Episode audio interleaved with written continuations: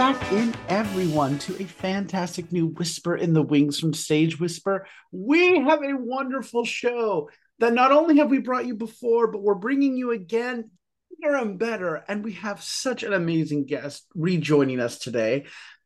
Welcoming back today, we have the playwright Donald Steven Olson, whose show, The Christine Jorgensen Show, is currently playing now through March 3rd at 59E59 Theaters. You can get your tickets and more information by visiting 59e59.org. We have had Donald on before talking about this amazing show, most recently when it had its run at the Fresh Fruits Festival last year. But now it is at a beautiful new home, the 59E59 Theaters, and it is an incredible work. We had such a pleasure getting to see this about two weeks ago. And now we are encouraging all of you to make sure to go see this before it closes and moves on to the next great venue. But with that, let us welcome back on our guest, playwright Donald Olson. Donald, welcome back to Whisper in the Wings from Stage Whisper. Thank you. It's just great to be back and to be talking about Christine again and the Christine Jorgensen show again. Yes, I was just saying that it was so wonderful to see the show on stage versus when I had to view it on on my computer screen. Right, exactly. It was so so good. What an incredible story. And we've been talking off the air about not only the show but Christine herself. Right. But if I could could you remind our listeners about what your show is about? My show is about two extraordinary and very different characters, Christine Jorgensen and Miles Bell, who meet under somewhat unusual circumstances in 1953 and work to develop, work together to develop a nightclub act to highlight Christine's enormous celebrity.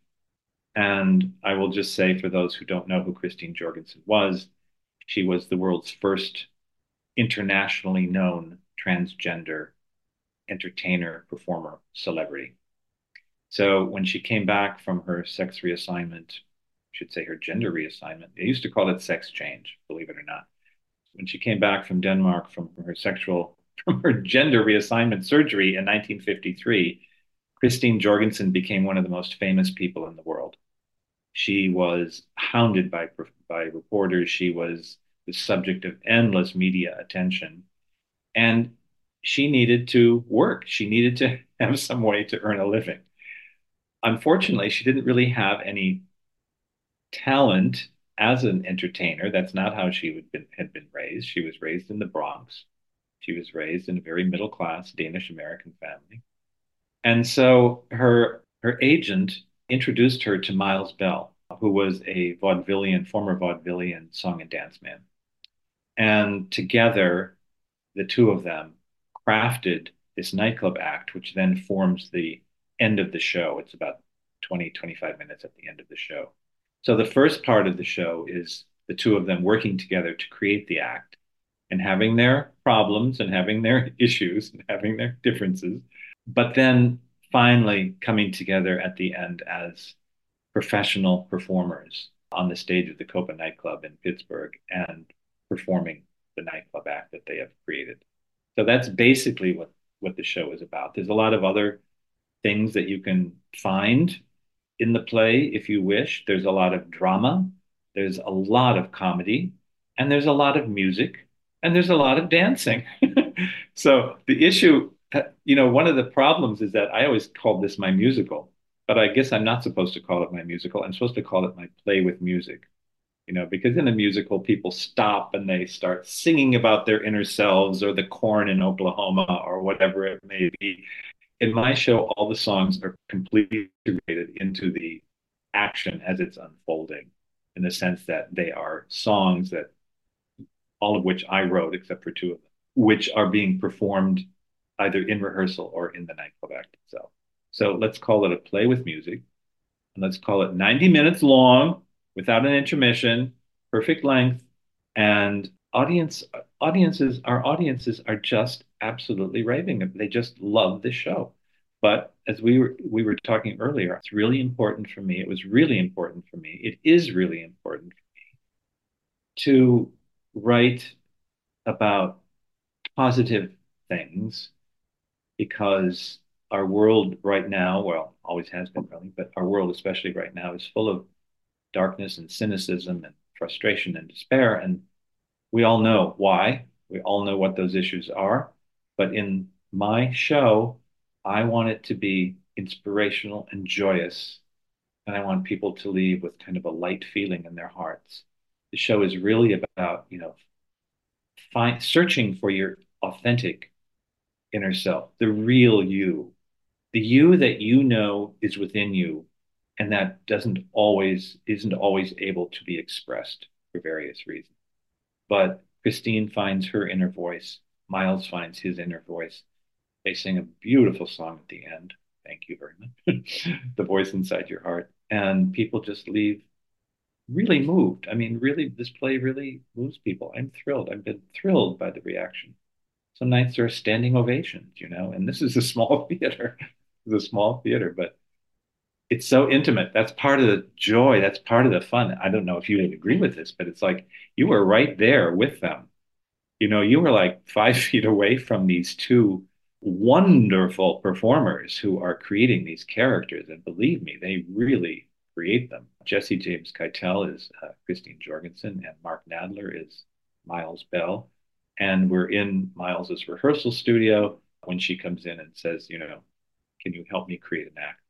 And that's sort of everything takes off from there. But the intimacy has added a lot to the show because people are right there in their in their faces, you know, and they are they have an incredible chemistry individually, but also together. Mark and Jesse do. So that has been just a joy uh, also to watch, and I think audi- audiences have also been responding very much to that. So no, it's been a. We have one more week to run. I think all of our performances are sold out, except for maybe Friday night. There may be two or three seats left. So we're thrilled. we're all thrilled. We've had a wonderful, we've had a wonderful time. It's amazing. And I completely agree. It's you truly get that fly on the wall experience with this yeah. venue that it's in. It's yeah. so wonderful. Yeah. So I kind of want to ask, I mean, between the, two of us in our conversations, I know this as the third iteration of the show. I mean, I've seen the one that was online, then we had the Fresh Fruit Festival, right. and now we've got this. What has it been like developing this particular iteration of the Christine Jorgensen show? Oh God, it's been a wonderful experience. So I started writing. This show's been an, I would say, the show. Now, development is a word that strikes terror into every playwright's heart because we all know that there are plays that have been overdeveloped, misdeveloped, developed into obscurity, developed into, you know, nothingness. And so you have to be really careful as a playwright. You have to hold on to what you know is really essential, and you have to put your ego aside when you are working with pros and excellent dramaturges and my fantastic directors. You have to put your ego aside and say, not every line is perfect. I can get rid of this. We can change this and so on. So I'll backtrack just a moment. I started writing the play during COVID. I first time in my in many years that I'd had some time to work on my own creative projects. And I wrote it in 2020 in with Mark Nadler in mind as Miles Bell from the very beginning. We had our first kind of staged reading at the National Arts Club on Gramercy Park here in New York. That was in 2022. And the play at that time was two hours, over two hours long, and it was two acts. Of course, I loved it. I could sit, I could sit in a Eugene O'Neill play for five hours. I don't, I love it. So, but anyway, given the realities of theater, you know, during that process, you know, you start to see what might work, what might not work, what, what you might be able to eliminate, and so on. Because the whole point is to get the focus of the play so intensely perfect, right? That you can get rid of what's not needed. So in the next iteration, then it was accepted by the Fresh Fruit Festival, and we had three performances there. And during that process, I began winnowing it down to its present running time of 90 minutes. It still wasn't there, and it still was a different play.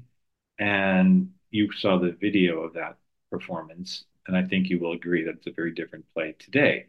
So then when Andy Hemmingsen and ADH Theatricals came in in, in uh, 59E59 and we all we started this process of putting it on at 59E59 i was blessed to be working with michael barakiva and zoe adams as directors. And these two are fantastic dramaturges and editors. And when you're doing theater it's a collaborative effort.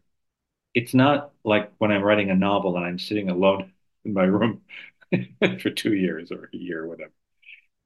A theater is collaboration, which is why it's such a joy and such sometimes such a pain in the ass. But it's mostly a joy. So anyway, I had I had two wonderful directors who in the process of our rehearsal, which went on for about a month, could make suggestions. We all were very open it was a collaborative process. Everyone was able to say what they wanted to say. I, as the writer, could say yes or no.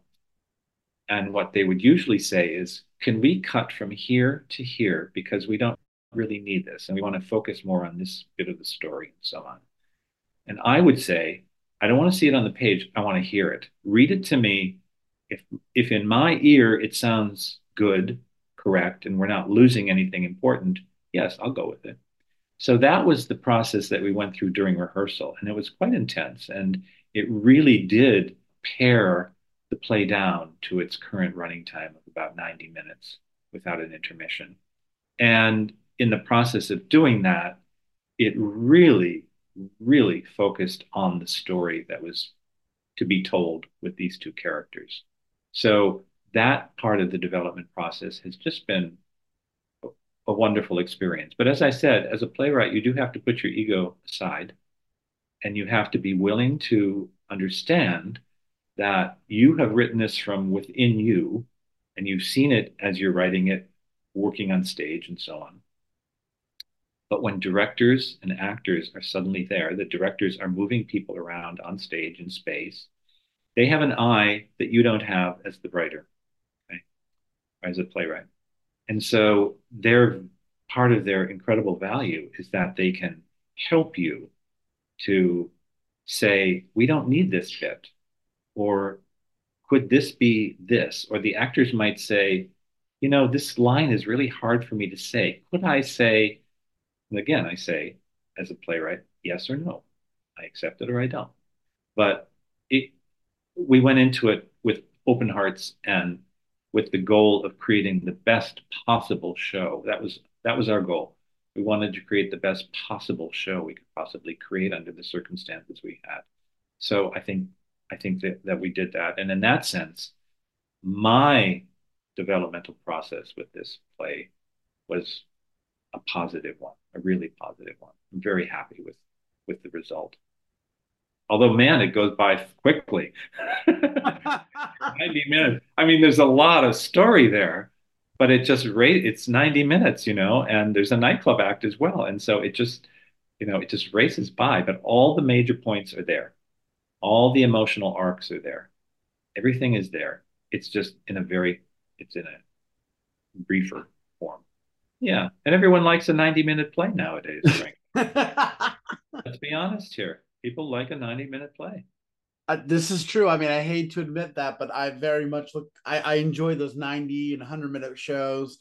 You know, I like a good two and a half hour musical, but I right. don't know. I, I I think you definitely achieve all of that, and and this is a show that I could have even gone more with. You know what I mean? It didn't feel like ninety minutes was enough. So no, I I understand. I understand. But I love all that. Now, remind all of us again. How long have you been working on this piece? well, about three years. I said I started it. I started the research and then actively writing it in probably 2020, 2020 towards the end of 2020. And then it, it had that first reading at the National Arts Club. Then we have the Fresh Fruit Festival performances. And now we have what's really called a world premiere because it is. The play is vastly different, really, from from its last iteration at the Fresh Fruit Festival. So I'm so grateful for those opportunities. Oh my gosh. You know, as a playwright, you don't just suddenly have a venue and your show is perfect and it's up and it's running. You know, there is, as you say, there's this whole developmental process that goes on because it's a collaborative art form.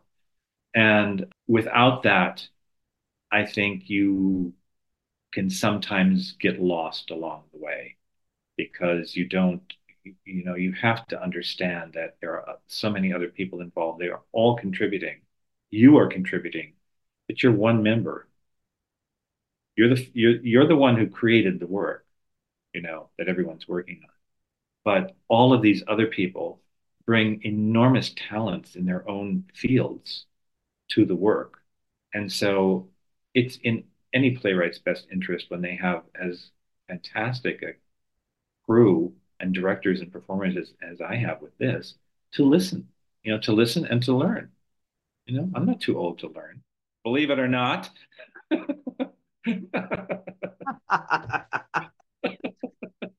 oh, I love it. Well, with this fabulous work that you have, this wonderful show, and the subject matter that you're dealing with. I mean, I've mentioned to you on more than one occasion, I never knew who Christine Jorgensen was. I never right. knew anything about right. this amazing story. What is the message or thought you are hoping the audiences take away from this world premiere? I think you, I want audiences to simply hear what Christine has to say about her life, about who she is, and about her quest to achieve her authentic self, her inner self. We're living in a period when there is so much transphobia and there's so much nonsense and malicious stuff written about trans folk. I've lived with that in my own way as a, as a gay as a gay person, but it's sort of redirected now to trans people. And I want people to see that Christine Jorgensen, like all trans people, is a human being. She's a human being. She is trying to achieve the best that she can achieve in her life. She's trying to find who she is. She has worked, she has created the pathway to do that. She has basically created herself because there was no one to help her along the way, really. She did this very much on her own with the help of doctors in Denmark.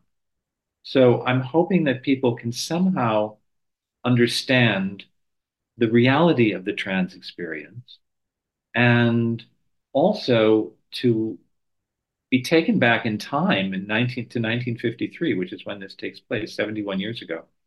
You know, the society was in some ways very different, but in other ways not so different at all. So I think I want people to see it in context, you know, like what in 1953 would people were people thinking about this? Because they had never you know the public had never confronted anyone like Christine Jorgensen who was a public transgender celebrity personality entertainer. This was new. And that was an era when nobody talked about anything okay everything was buttoned up uh, you didn't talk about sex you didn't talk about you know gender reassignment Nothing. None of that was talked about. Christine talked about it. You know, she she said, "I'm a real human being. This is my story. This is who I am, and this is what I did." And that's part of what I want people to understand about her because I think she's a trailblazer. And you know, so much of LGBTQ history is either erased or forgotten or defaced in some cases. And I think her story really needs to be told. I think there's a timeliness to her story that sort of transcends the period when the show takes place. And I think people are, what I hear from audiences is that they are getting that. And they are getting the humanity, you know, the humanity of the story. And I don't want to put Miles Bell off to the side because he is essential to this whole process. But very little is known about Miles Bell. Practically nothing. We do know, I mean, the biographical information that's pre presented in the play for both characters, you know, uh, especially for Christine, is accurate. But for Miles, nobody knows. I mean, we know that Miles was from a coal mining family in Uniontown, Pennsylvania, and we don't know much else. He had worked in vaudeville, he had worked in, you know, burlesque. He was an entertainer. He was one of those legion of legion of performers back then who played a nightclub circuit. They had they you know they sang, they danced, they told jokes, they did patter, all that sort of stuff. That was what he did. He never hit you know the big time. But when he decided to work with Christine, you know his whole life changed too. And so the show is about the two of them coming together, these very, very different individuals who teach one another some very important life lessons, I think. Yes, absolutely. I mean, that's that was one of the best parts is watching the two of them learn from each other and and change because of it and and change for the better. It was so yeah. wonderful seeing that. So I love that. Well, audiences react to that. People yeah. want that. We don't want division. We don't want what's out there and presented to us all the time as endless division and not being able to work together and, and all of that. We really, I believe, most human beings want to work with one another. I really do. And so my show is really, in a way, about that. Two very different people learning to overcome their personal obstacles, whatever they may be, to stand together as entertainers at the end of the show and work together in a very, very intimate way uh, in a nightclub stage, in a nightclub setting. So, no, I think that's a very important lesson that I, you know, you say lesson, I don't, it's when you're writing your work, you don't think about, oh, I'm going to, you know, this is the lesson I'm going to present. It, it happens, it has to happen naturally. It has to evolve from the story and from the characters. It can't be just overlaid upon the work. It has right. to come from it has to come from within and it has to make dramatic sense, you know, within the context of the show. Yes. Yes. Yeah. Well, my final question for this first part is with the amazing work that you've created and that you have being performed over there at 59E59, who do you hope have access to this? Well, you know, 59E59 asked me that question too. Like, who do you think your audience would be? So I said a couple of different things. One was that, and this is interesting, there is an older audience which remembers Christine Jorgensen. They may not remember all the details, but the media blitz was so intense for so long that they remember the name Christine Jorgensen and they have a basic kind of idea of who she was. So some of our audiences are older members of the world, and they are taken back to a world that they might remember the 1950s, you know. And then we have it's just been so interesting to watch because the audiences are different every night. We have young couples, we have, you know, young, you know, heterosexual couples, we have gay couples, we have trans folk who come, I want this to be accessible. I don't believe that this is for any one group of people. I believe my play, The Christine Jorgensen Show, is really for all for all people. There are there's a humanness here that I think transcends division. If people are willing to, you know, open up their hearts a bit and to see what what's going on in the show. So accessible to all, I would hope. That's that's been my goal. And I want to say also that, you know, when Christine did her nightclub performances, and we were talking about this earlier, she did go on to become one of the highest paid nightclub entertainers in the 1950s. Her show was not tailored for any, it was tailored to be accessible, non threatening, non confrontational. It was meant to be an entertaining show that introduced her to a very general audience, primarily Uh, heterosexual. And so that had to be kept into in in my mind as I was writing the play as well. You know, it was an era when you didn't have these kinds of divisions. These divisions simply didn't exist. So I'm hoping that everyone comes to see this show because, well, as I say, the audience reaction. You know, I've, I've seen quite a few performances, but the audience reaction is just overwhelming, and the critical uh, reaction has been fantastic as well. And why wouldn't it be with these two performers? I mean, Jesse James Keitel is fantastic as Christine Jorgensen. And Mark Nadler, I wrote the role of Miles Bell for him because Mark sings beautifully, plays the piano extraordinarily, tap dances beautifully, and acts. you know, he's like what we would call a multi-talented performer. So the two of them bring this enormous amount of energy to this small stage at 59 East 59. And it's just been a joy. It's been a joy to watch the development of the whole thing, really, through the rehearsal process and through the performances themselves. And the performances have deepened. As a playwright, that's something that's a real gift to you when you realize that the actors really understand their characters and are able to every night there there's some little thing that's different some way that a line is spoken you know that a reaction is made. Every night it's different. And that just means that they're totally into the show. They're totally into their characters you know? And it's just it's a wonderful the audience might not know that but i know it because i've seen the whole you know, progression. And it's just wonderful to to watch. I'm I'm so happy with, with what's been going on in the show.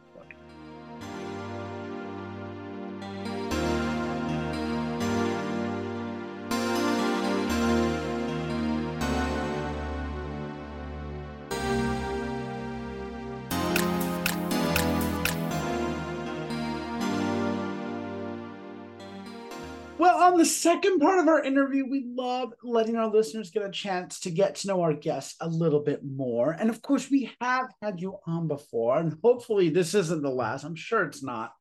Okay. But as we are short on time, I want to jump to my favorite question to ask guests, which is what is your favorite theater memory? And since we've had you on before, could we get another of your favorite theater memories? Oh, well, the one theater memory that I have to mention is just the opening of the Guthrie Theater in Minneapolis.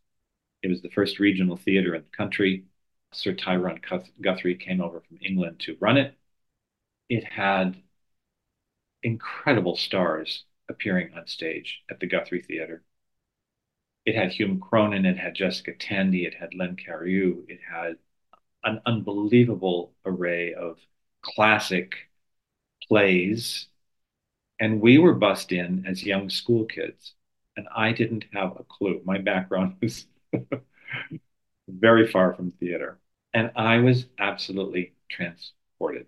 I had never encountered anything like this in my life, and everything about the they would come out before the uh, acts or scenes began, and they and they, the ushers would play, you know, long horns, you know, announcing announcing that the play was to begin or whatever.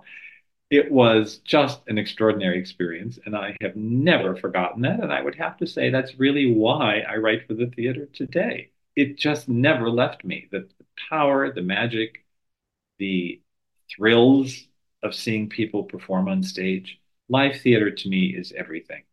I I like old movies like you. I love old movies. I just watched. By the way, I just watched His Girl Friday because the patter in my show is meant to, in some ways, be similar to what used the pattern that used like Rosalind Russell and Cary Grant. You know, they're back and forth all the time. I love old movies and so on, but live theater to me is where I really get my deepest pleasure.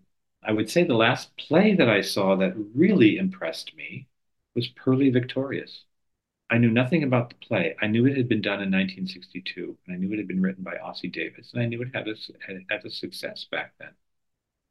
But I was absolutely blown away by the language in this play and the story and the humanity and the comedy because it's a serious subject, but it is hilarious. And that to me was a wonderful experience. And it was in a big theater, you know, not like our small theater. It was in a big Broadway house. And that was wonderful. I try to make a point to see every classic play that's, you know, reproduced in in uh, in New York. So I saw Night of the Iguana, for instance. I love Tennessee Williams. I love I love well crafted plays. They are satisfying. They give me pleasure. Characters are interesting. The story tells you something. You take away something from these plays. That those to me are the theater memories. But I have to say, I have to go back to the Guthrie because it really was what introduced me to theater and what really helped to make me a playwright. I love that memory. That is such a wonderful memory. Thank you so much for sharing that. Very well. Do you have any other projects or productions coming on the pipeline that we might be able to plug? Perhaps another well, of the Christine Jorgensen show. Well, of course, we're all hoping the Christine Jorgensen show will move on. Remains to be seen. However, I am having a one act performed, it's like a staged reading at the National Arts Club on March 11th. It's from my triptych called Oregon Ghosts. So I also live in Oregon. And I used to, I've been a travel writer for years. And as I was traveling around Oregon, I kept encountering these stories about legendary ghosts in various locales, very different locales in Portland. One of them was in a lighthouse keeper's house in the Oregon coast. One was at a Grand Hotel in a gold mining town, Grand. And one was at a tavern in downtown or eastern Portland. So I I was asked to submit a one act play for this one act festival at the National Arts Club, and I took out the Sweeper, which is the first of the ghost plays, and that will be done with a cast of, of four, and it will be performed on March 11th. And people, if they are interested, these events at the National Art Club are free. Wonderful. So if they are interested in seeing that, there are there will be three plays on the program minus one. They can go to you know they'll just have to Google the National Arts Club events, and they should get they should get the information they need, and then they can order tickets. You have to order your tickets via Eventbrite, I believe, but it's free. And the theater, well, the gallery there holds about 150 or 60 people. So if people are interested they can go to that site early on and figure out how to how to get in. And I think it'll be a wonderful evening. Actually, all of their one act festivals are terrifically attended and very well received. So that's going on. And then I have a new play that I well, I always have several works in progress, but I have a new play that I will be working on as soon as all of the, as soon as our run ends here. And then I would like to get Oscar and Walt back somehow in circulation you know, Oscar and Walt, which is about the 1882 meeting between Oscar Wilde and Walt Whitman. Again, it's a one act, it's 90 minutes long without intermission. It's been done in Rome, it's been done, it's won an award in LA, and it's been done in Rome and Pittsburgh. And it was live streamed from Indiana University, Bloomington, uh, last year. So people love the play, two fabulously interesting characters, and I would like to get it going again. So I just need to get a little momentum behind that show. And what else? Well, that's basically it right now. That my my life has really been focused on the Christine Jorgensen show, happily, and that's really taken up all of my time. It's, it's been wonderful to be back in New York. I am a New Yorker, working on the show and seeing the show. Even more fun. I love that. I love how many irons you have in the fire. I really hope the Oscar and Walt, Walt yeah. Well, show really got on his feet. It was so wonderful seeing that at Indiana University. So this is amazing. All these irons in the fire lead to my final question, which is if our listeners would like more information about the Christine Jorgensen show or about you, maybe they'd like to reach out to you. How can they do so? Well, for the show, they it's very simple. They just go to 59e59.org and or they can simply Google the Christine Jorgensen show. And that page with information about the cast and about the show, the availability, non availability of tickets, since we're mostly sold out, will come up for them. If they want to contact me or reach out to me, I have a website, which is just www. Donald Steven Olson. That's Steven with a V, Olson with an O. That's the Swedish way donaldstevenolson.com. And they can contact me via that website if they wish. Wonderful. Well, Donald, it has been an absolute joy speaking with you again. I I, I love talking with you, and I absolutely loved this show. I'm so honored that I got to see it. So thank, Thank you for stopping by to speak with us, and thank you so much for your time today. You're very welcome. It's been my pleasure, and I will look forward to talking to you again about maybe another play. yes, I can't wait. I can't Okay. wait. All right. Thank you so much.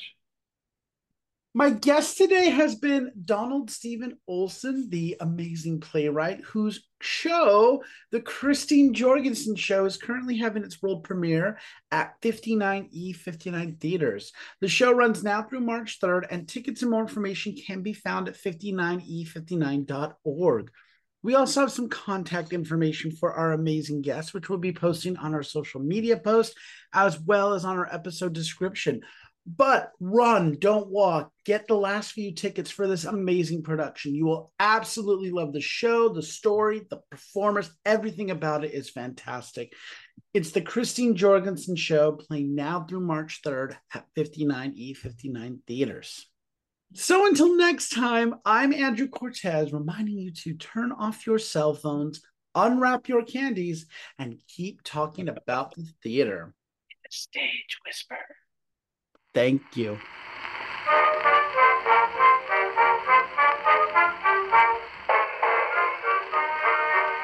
If you like what you hear, please leave a five star review, like, and subscribe. You can also find us on Facebook and Instagram at Stage Whisper Pod. And feel free to reach out to us with your comments and personal stories at stagewhisperpod at gmail.com. And be sure to check out our website for all things Stage Whisper and theater. You'll be able to find merchandise, tours, tickets, and more. Simply visit stagewhisperpod.com. Our theme song is Maniac by Jazzar. Other music on this episode provided by Jazzar and Billy Murray.